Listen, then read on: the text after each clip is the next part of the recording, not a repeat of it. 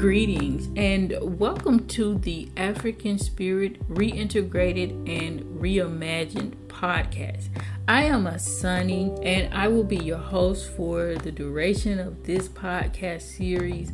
I own Asani Coaching Services where I provide spiritual coaching services specifically geared toward traditional and indigenous practices.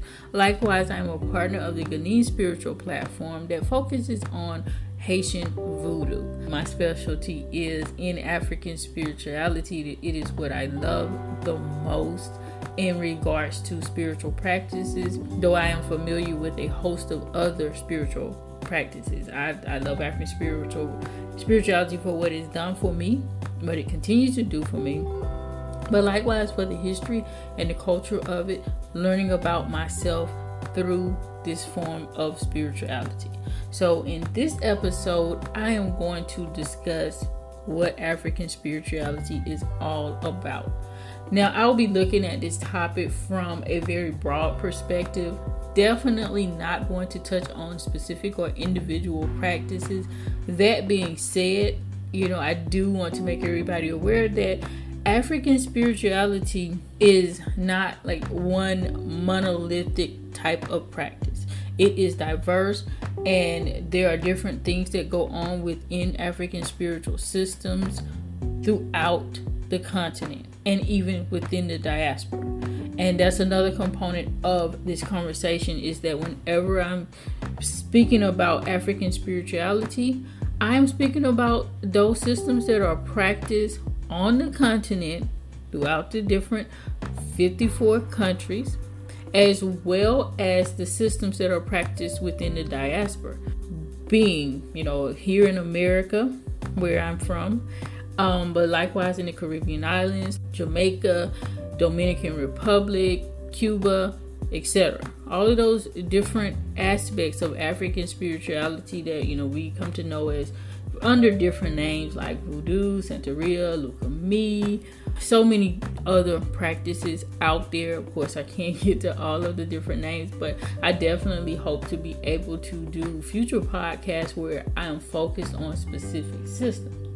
So right now I want to take a look at, you know, how this particular system of spirituality is laid out foundationally. Okay, again, we're not going to cover all of the topics that are involved in every single form of the spiritual practice, but the basics that is a part of all African spiritual systems. And also let me say this where I'm I am on the topic of, you know, exploring what we mean by African spirituality. I'm also referring to systems that are also practiced in Asia. Let me not leave that dynamic out because typically we're just thinking about countries or nations where we see a large majority of what we would refer to as black people. However, there are absolutely indigenous people groups who are from Africa who are dispersed in other parts of the world outside of the Americas and the Caribbean islands, even Australia, we have quite a few people um, groups that were dispersed in parts of Asia. So if you actually travel to those lands, you will see dark complected people with one might refer to as kinky hair um, that we would normally classify as a black person according to the way they look you know, versus looking at their whole DNA code, etc., etc. That being said, many of those people groups were absolutely from Africa. Like many people in the Americas, they traveled to different parts of the world prior to colonization and enslavement. So that dynamic was present right here in America. So a lot of the people that we call Native Americans also came from Africa guys. So, you know, I know that's a heated debate in some black conscious circles and things like that. But we are effectively from all over the place and we effectively landed all over the place. Now, of course, colonization and slavery played a major role in the dispersion of the people group whom we refer to commonly as Africans in today's society. However, some of those people groups were already in those lands before that process occurred. So I'm referring to all of the systems that came from the land of Africa, regardless of what tribe or what we call today what country it was derived from. All right, so let's dig a little bit into the topic. So, foundationally, when we are talking about African spirituality, we are talking about practices in which individuals, first and foremost, believe in a supreme power. You can call this power God, or you can refer to it by a specific name or what have you. But this is typically what individuals refer to as the creator or the creative force. That power that made everything.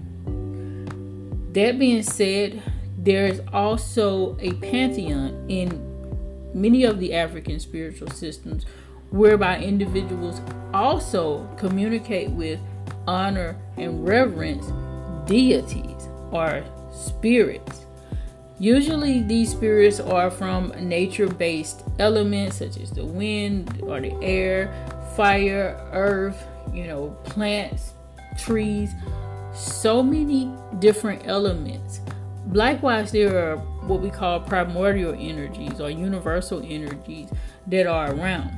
All right there's conflict and debate as to whether African spiritualists are, you know, monotheists or polytheists. It can really be described in both ways. I personally take an approach that looks at it from both angles. So when we're talking about monotheism, we're talking about a divine creative force that made all other elements. However, the polytheistic perspective comes in when that energy is divided into other elements such as you know the rain the air the thunder the fire and just so many other things that i don't necessarily like to use the word worship though some people do but i would say that we you know reverence and give honor to because those forces are very much so instrumental in our well-being in our day-to-day life okay so Foundationally, most African spiritual systems are based on this particular concept. So you can refer to it as monotheistic or polytheistic. Most of the time, people say polytheism just because it doesn't um, focus on one major deity like Christianity or Islam does.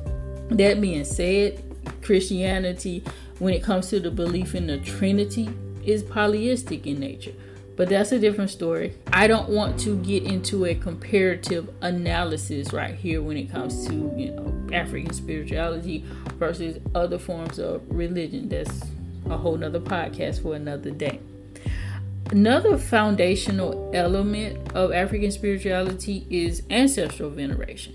So, it is very important in African spirituality to venerate our progenitors those who came before us, those who laid the foundation and ensured that we had life, if nothing else.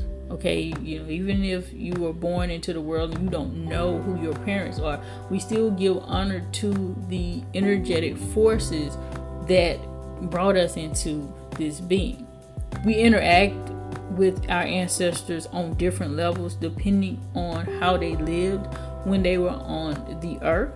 But ancestral veneration is very important so that we are able to retain that knowledge, wisdom, and understanding that our forefathers and foremothers left for us. That is definitely a major foundation to any African spiritual system. In fact, your ancestors are usually the ones that you are introduced to first, okay? Especially those of us who come from the diaspora and we didn't really have a foundation in an African belief system, it's usually advised for us to always start with our ancestors to develop that connection and relationship first.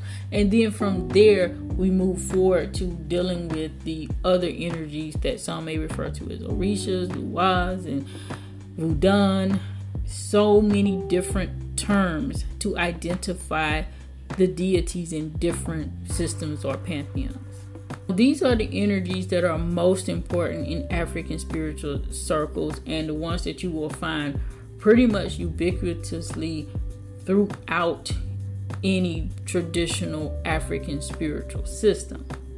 Now, there are also spirit guides and other energies that kind of work with us on the lower plane, on the earthly level, and they may be referred to as different types of energies or entities. A lot of times in the West, we just say spirit guides. You can also refer to these energies as angels. And there are so many other energies that go along in that dynamic, but I just wanted to lay the foundation basically of the hierarchy of worship, if, if you will, or veneration when it comes to an African spiritual belief system. Again, that's just the basis of most systems. Every system will have a different way in which it interacts with these particular spirit, spirits or deities.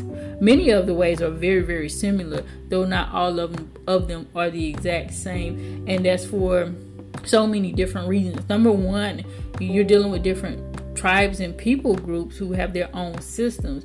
A lot of the knowledge that you learn about interacting with spirits will come through your family line. And because people are different, their families will, you know, be set up different and you may learn to interact with one energy in a little bit of a different way than let's say your neighbor across the street or even your cousins if you guys do not cohabitate in the same dwelling all right? That could also be the case. So there are so many different things and so many different ways of interacting with the spirits but foundationally the purpose is to have an ongoing active, and very live relationship or connection with these energies because these energies are responsible for us being able to live a fruitful and productive life. Now, let's take a look at some of the defining attributes of African spiritual practice. Um, number one, African spirituality or African spiritual systems are oral traditions. They are passed down by word of mouth. There's usually no central book or authoritative person for one, or even an authoritative reference or guide for us to connect with when it comes to learning about African spiritual systems, which makes it a little bit more difficult for people throughout the diaspora who want to come to African spirituality because you basically have to rely on what somebody else tells you. Now, there are a growing number of references that are being created, but originally these systems didn't exist. That information was passed down from person to person, from generation to generation through family lines and things of that nature. It, these systems weren't recorded in the same way that, like, we have, you know, a Bible or a Quran or any other holy book that exists within a religious doctrine. Okay, so that's very important to know. And it's also very important to continuously pass on information about the tradition orally. That is one of the reasons why I did decide to do a podcast in relation to, you know, African spirituality. I write about this on um, the blogs, my blog on the Asani Coaching Services, as well as on the Ginen blog from time to time. But certain things can only be explained through verbal expression right? It's even better if you know i could be one-on-one with the individuals who i am discussing this information with but you know that just is not allowable. But the beautiful part of, of that is that information can now be disseminated worldwide and I can speak from my home in America and somebody across the world can still get this information and vice versa. You know, I can listen to people and, and communicate with other people from across the world without having to be there face to face. And that's another dimension of why, you know, I talk about this subject and created this podcast because part of it is African spirituality reimagined. So that's all about looking at African spirituality from the context of modern day society and looking at what should be part of its evolution because it kind of got arrested at some phase, especially with all the colonization and, and those processes that occurred. So a lot of the information was dispersed throughout the world. And even contrary to popular belief, you know, all of the sacred knowledge within African spiritual systems is not on the continent of Africa, though individuals who were able to remain on the land are the primary gatekeepers and obviously they hold a lot of wisdom knowledge and understanding about the system. But likewise you know there were very high level spiritual leaders and teachers who were transferred out of the continent and they took a lot of information with them that people on the continent didn't have access to after they left and some of those individuals were able to pass that information down on the land that they were in to, you know, maybe their children. Some cases, it was, you know, other people's children because, again, there was a whole nother situation with families being separated once they did get to other land masses. But that being the case, there's knowledge that is not available in Africa. And again, that's another dynamic with my podcast is that reintegration because there are critical pieces of the puzzle that is missing. And so that's why I, I personally approach African spirituality from a broad perspective, though I do practice, you know, within two specific systems that I absolutely love and enjoy. But I also love to learn about other systems and to get knowledge wherever I can get it because I do understand that it is spread thin and it is spread abroad. But back to the attributes here. Another amazing and you know beautiful thing I should say about African spirituality is that the foundationally is about character development. It's not all about you know trying to become rich. It's not all about just being successful in life from I should say like a societal perspective, but being successful in achieving your destiny. And that's all about character development foundation. It's, it's about us coming here to learn karmic lessons and to change the dynamic in our life. That's very much so the basis for pretty much everything that you will do as far as rituals and ceremonies and magic and all of those things are concerned, which I'll get to shortly. Also, key to African spiritual systems is that they are very much so family oriented and communally based. So it's all about integrating the information, the knowledge, the celebrations, and everything from a group context though you will do individual practice and you should do individual practice, it is also about coming together and communing with other people in society because that's how you learn your lessons. That's how you you grow. That's how you even show to yourself and to others that you are developing in your character. Okay, so you do have to connect with other people, which is also another, you know, conundrum for those of us here in the West or you know in other westernized nations. Definitely don't want to leave out other people groups who don't have access to the knowledge in the same way as people on the continent or even Caribbean islanders because they have access, stronger access to their spiritual systems than we do, we tend to have here in America. Though there is some knowledge available in certain pockets of America, we still, for the most part, were kind of left out of that dynamic. And so, you know, that being said, it, it can be difficult from a communal aspect to practice within an African spiritual system when you don't have that community readily available in what area you live in. I know that's a challenge for me personally because there's not a huge community of African spiritual believers where I am, particularly in the systems that I practice within. It is here, don't mistake me, don't misunderstand me. I'm in Arizona. Yes, there are temples and things of that nature, but you know, it's also a matter of vibing with those things and also, you know, just being able to connect with those things on a practical level, you know meeting times and dates and schedules, etc., etc. Okay.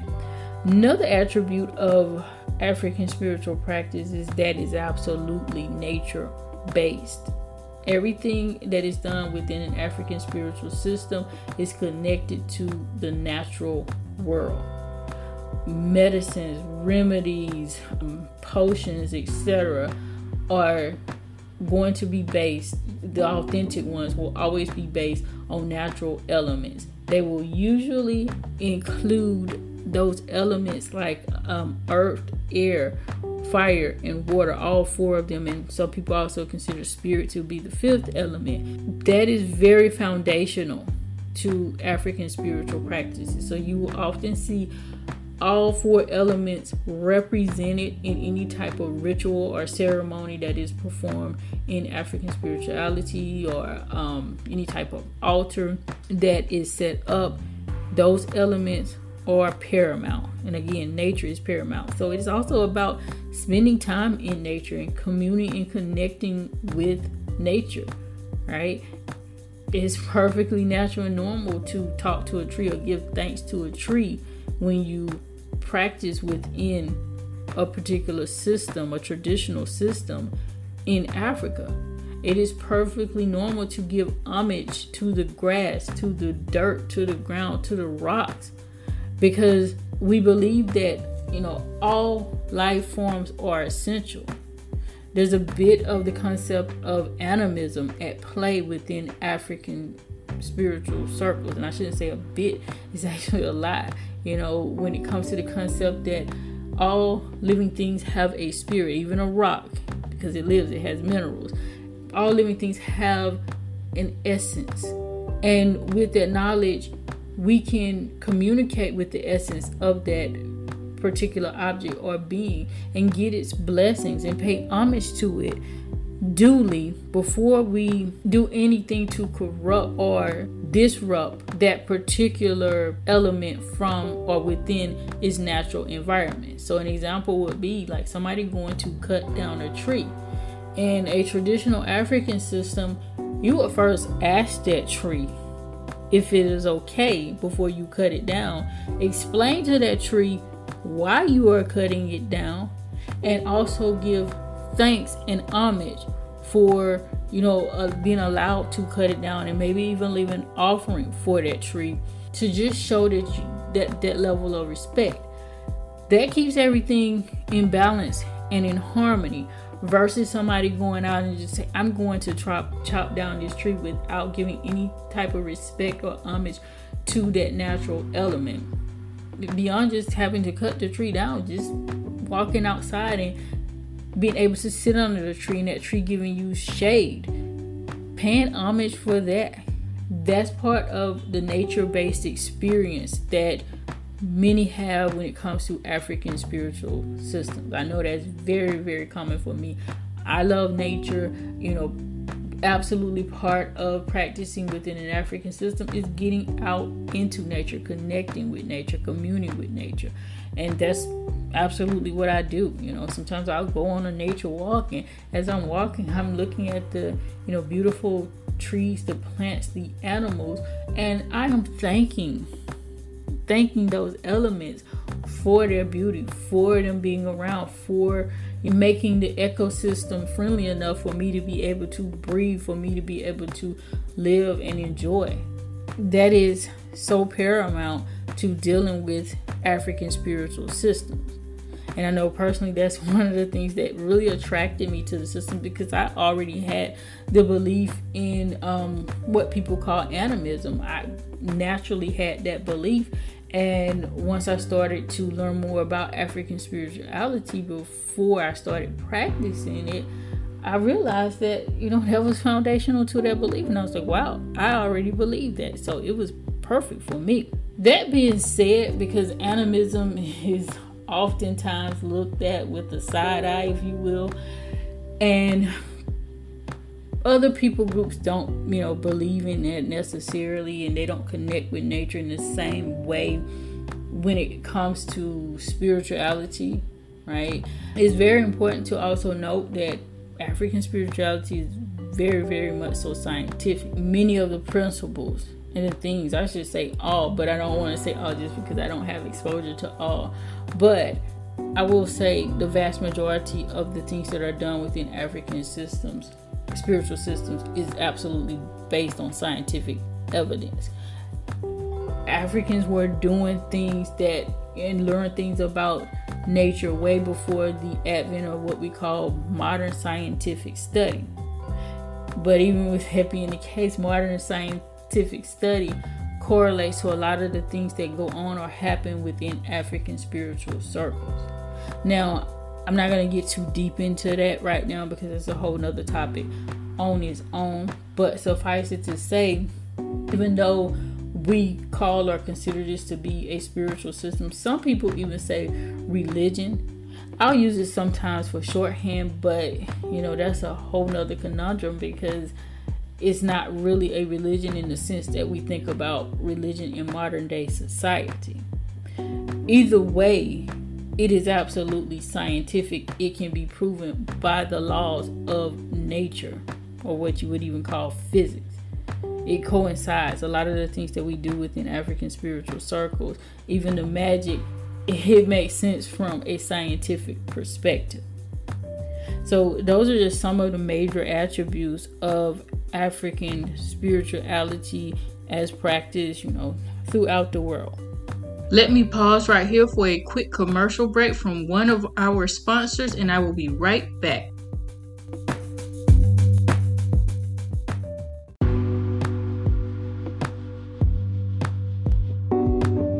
Now, the last thing that I want to discuss in this particular episode is the working components of African spirituality. How do we utilize the system to benefit us in different areas of our lives? So, one of the things you may be familiar with when it comes to African spirituality is divination in, and magic.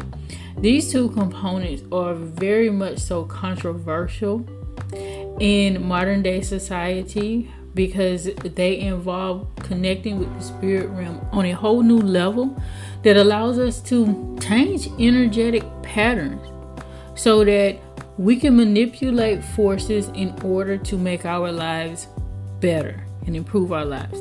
That's the whole purpose of magic per se. And the divination part of it is is getting the information that we need in order to do magic properly. As with all other components of African spiritual systems, magic or divination will look different in different systems. Divination is a pretty complex process and it usually takes a diviner many years to really develop, develop their skill in order to be able to quickly and easily access information from the spirit realm in order to help others with that information. A lot of times, uh, priests and priestesses in African spiritual systems are called to their vocation from a very early age. Usually, their parents will know when they're born, or sometimes even before they're born, that that individual is meant to serve in that capacity or that role when they grow up. And so they'll start training from a very, very young age. Usually, you know, as soon as they develop those key skills to be able to talk and comprehend and move about as they need to they will start to study their craft just as a school child would, you know, maybe go to preschool or something like that. This particular concept usually will refer to somebody who grew up in a society or within a family unit that practiced within a traditional system versus somebody from the diaspora who came into it later in life and then they find found out that their pathway was to be a priest or a priestess. Nevertheless, that particular role is usually assigned to somebody versus somebody just standing up and saying, Hey, I want to go and be a priest or priestess or study this particular vocation or profession, as is done oftentimes in Western society. On the opposite end of divination is magic. Divination is communing with the spirit world in order to get the information that you need in order to be able to go out and do certain work to manipulate the energetic forces in a person's favor. That's what we call magic. Sometimes these are used interchangeably. Primarily, again, because of the way it's done in Western society nowadays. A lot of times, you know, we approach spirituality or, or spiritism from the perspective of magic, whereby somebody may go and get a candle and just start doing some level of spiritual work without first communing with the spirit realm to see if that work is appropriate or if it will result in our desired outcome. Not saying that that is necessarily wrong or bad, but it can have some sometimes ill effects. But more importantly, sometimes it's just not effective at all because again, you may not know what that spirit or that deity wants at that particular moment. It's perfectly fine to do certain types of cleansing work, things like that on yourself without going through a divination process. But usually for a higher level work, especially when you're trying to make something manifest, then you may need to get a higher level of reading, and that's where divination, a higher level information, I should say, and that's where divination comes in at where you go and you seek out the counsel of the spirits to see is this thing even for you, okay? Not going too deep in that subject because I do absolutely plan on doing a podcast on divination in African spirituality where I will discuss the scope, the purpose, and what all of that means in its own separate episode. Another component of African spirituality, where we do the work, if you will, is rituals and ceremonies. Rituals are very much so common in African spiritual practices. Some people do rituals on a daily basis, and I'm not just referring to priests and priestesses here. I mean individual practitioners, they do specific ritual work depending on the composition of their spiritual team. So, some people have more spirits that they serve or they work with that require weekly ceremonies or sometimes like maybe bi weekly ceremonies. Because in the Ifa system in particular, um, you typically do your ritual work every four days or every five days, something like that. And you can easily find yourself doing ritual work every single day, depending on which icons or which, which spirits you work with. And by icon, I mean, you know, the representation of that spirit, which I'll get to shortly as well, as far as what that icon icons are all about in African spiritual circles. But ritual work can look like so many different things. Different systems will involve various methods. You tend to find in the di- diaspora more people work with candles and things of that nature when it comes to ritual work and in Africa on the continent you will find people working more so with their idols that have been consecrated in order to do ritual work with but a number of things can go on. Ritual work is oftentimes about, you know, sacrificing or feeding the spirits, which basically means giving the spirits or the energies offerings because, you know, the concept of spirituality is that there's nothing free in the spirit world. So if you want something, if you want a spirit to do something for you, you need to do something for it.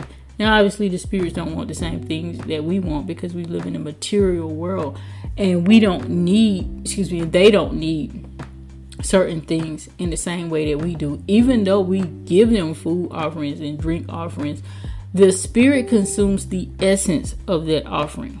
They don't actually eat, you know, a food offering. The consumption of food is for people who have physical bodies.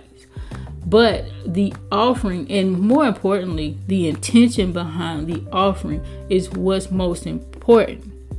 It's the fact that you are recognizing that that spirit is going to do something for you, or maybe already has done something for you, and you just want to pay your due respect and say thank you um, in advance, or thank you after the work has already been completed we just believe in the process of exchange. The process of reciprocity is very important because if you don't leave something in exchange for what you've gotten, you leave a void, an emptiness there in which some malevolent energies can come in and take over.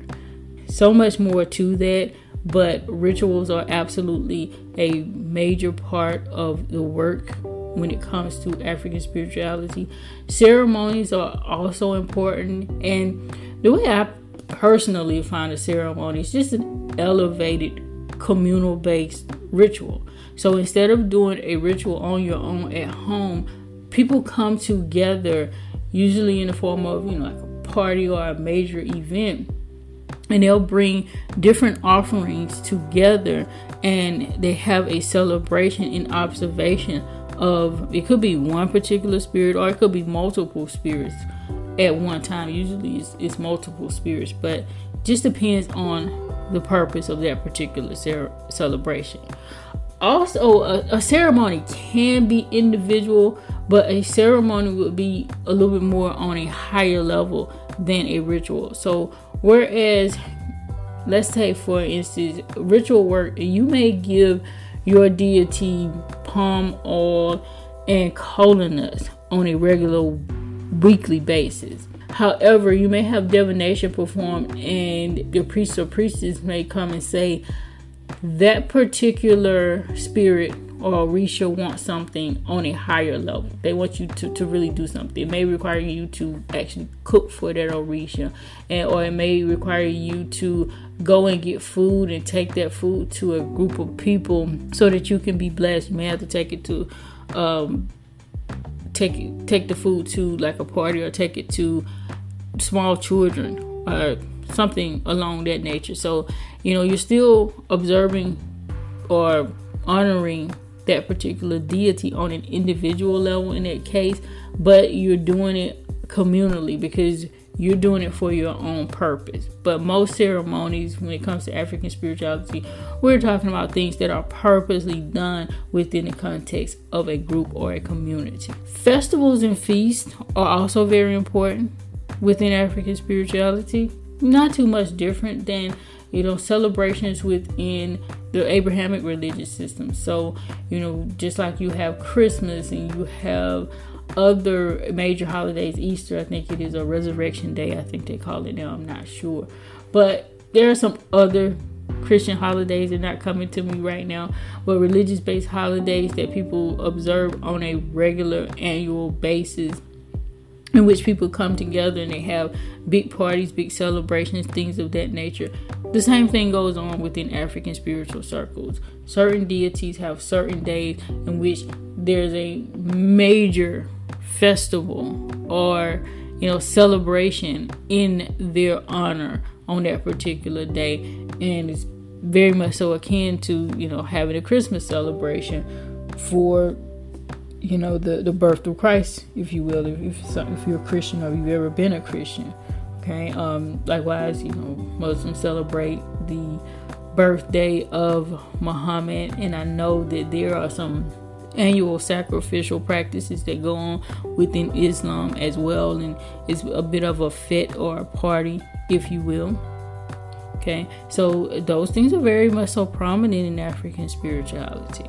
Another working component of African spirituality are those icons or those symbols that represent our deities. And this is where you have a whole lot of diversion here right? So in one system, there may be um, an icon that's made out of natural elements or objects, and that particular icon is consecrated through blood or another ritual substance through a priest or a priestess and then given to a person and that individual works with that particular energy like i said before giving it maybe weekly offerings or something like that Whereas in other systems, especially throughout the diaspora, you will find this more so than you will in Africa, where people set up dedicated altars to their spirits or deities.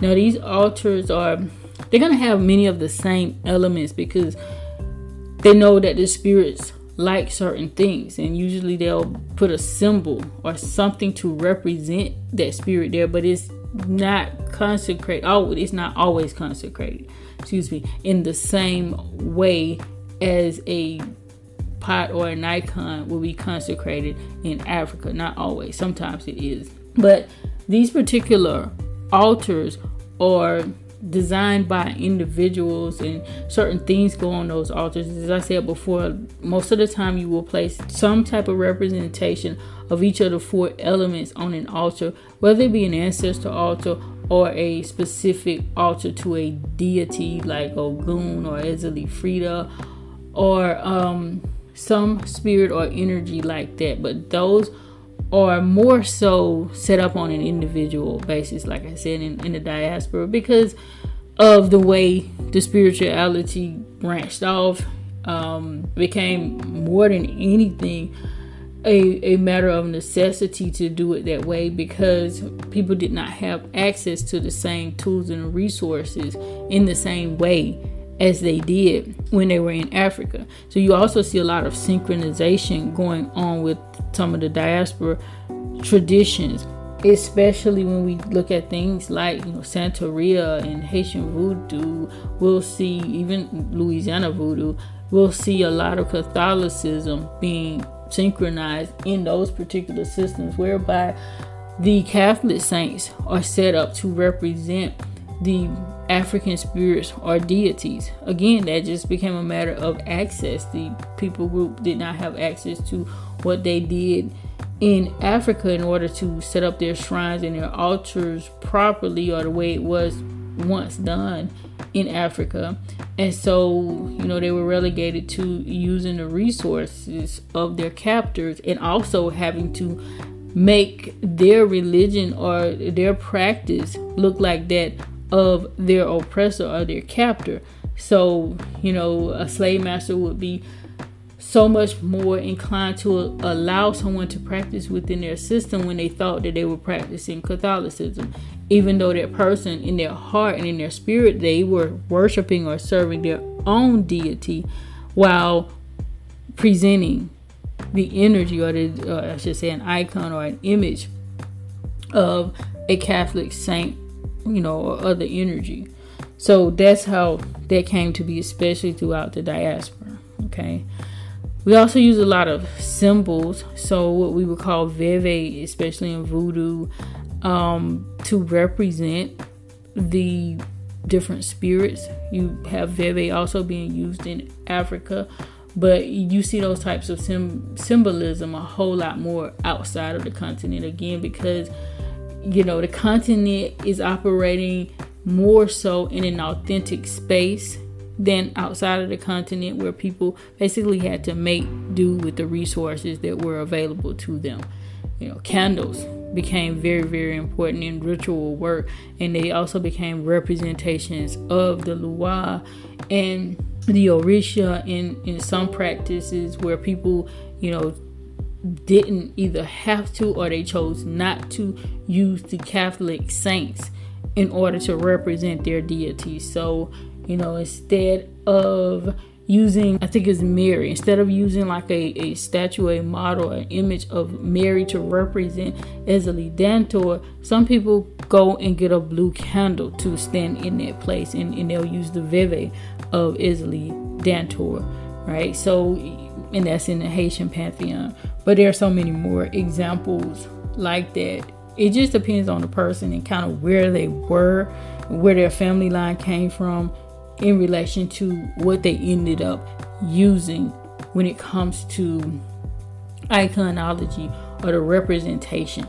And the whole purpose of representing an energy through an icon or a symbol is so that you have that physical presence there. And that physical presence is very important for reminding you of that deity, especially if it's a deity that's very much so connected to you. Let's say, for instance, like your head Orisha or your Lwa met tet, an energy that you know really works with you on a high level, on a high frequency. It's very important for you to remember that, and it's easy, I think, even more so nowadays to forget you know those energies if you don't have something to represent them because there's so many of them when it comes to what we refer to as monothe- monotheistic religions like Christianity, there's only one major energy that is served, and that's you know Jesus. Even though you know there's a there's a Trinity involved, most people just refer to Jesus. So if you're just saying Jesus every day all the time,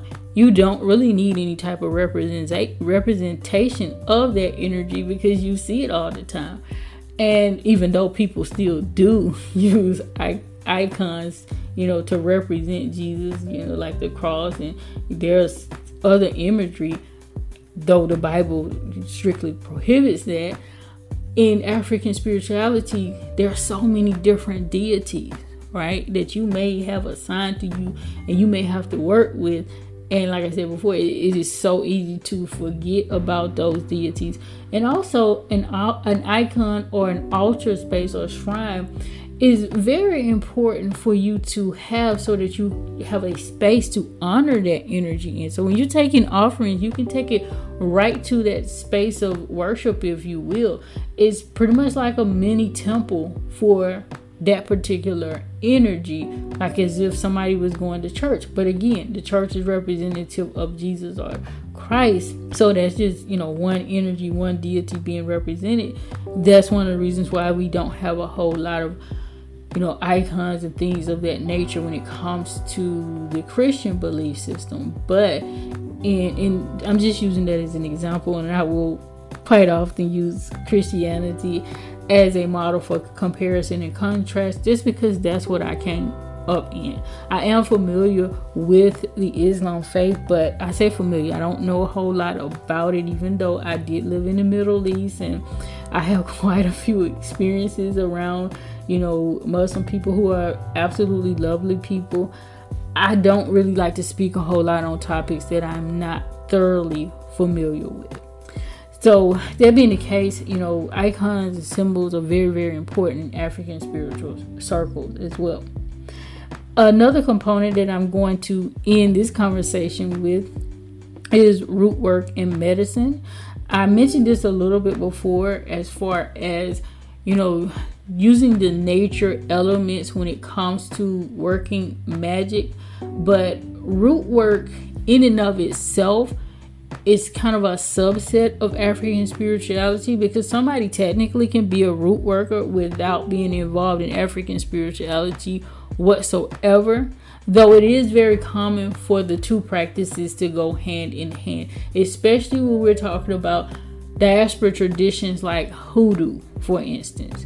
So, hoodoo is heavily involved in root work and um, spell work and, and medicinal, excuse me, natural medicine, natural herbs, and things of that nature.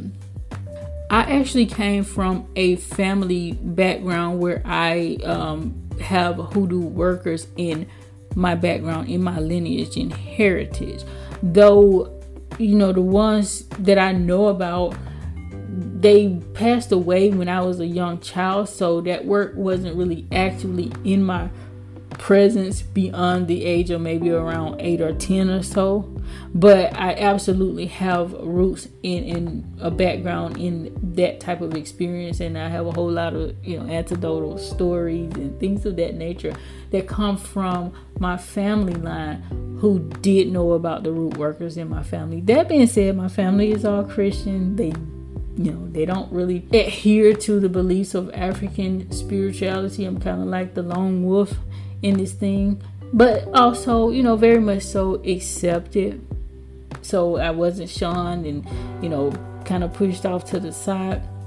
When I did decide to engage in this belief system, though the majority of my family don't believe in it, even though we do have that dynamic in our family. And just going back to that conversation with root work. So, root work involves actually using, like I said, medicines and potions and things like that. And a lot of the root work that was practiced in America, again, it was based on what was available versus what somebody could go out there and legitimately find based on the knowledge of the herbs and things of that nature that were native to the land. So, root workers in America that were, you know, under subjection of slavery and things like that had to make do. They still learned about the plants and things of that nature, and they were able to commune with these plants and understand their primary functions and so forth. But the deal was that the access wasn't always as readily available, and, and then it also came an issue with people believing in root work. You know, it came a time where now you know allopathic medicine became the mainstay, and people looked at root workers like their work was not as relevant as that of a medical doctor. But it is absolutely part of African spiritual practice, still done today. Oftentimes, people will go to root workers when allopathic medicine can't find a solution or remedy to their problem. And so they're like, okay, you know, I need to go to the herbs and berries and things like that. So I'm going to go ahead and tie up this conversation right now. By no means did I touch on everything and all things that African spirituality is about. I merely scratched the surface. My goal is to dig so much deeper into this subject through this podcast and also through my blogs and YouTube channel and other areas in which I interact on and I speak about topics related to African spirituality. So I wish each and every one of you a very beautiful and blessed day. I'm going to go ahead and say Ashe.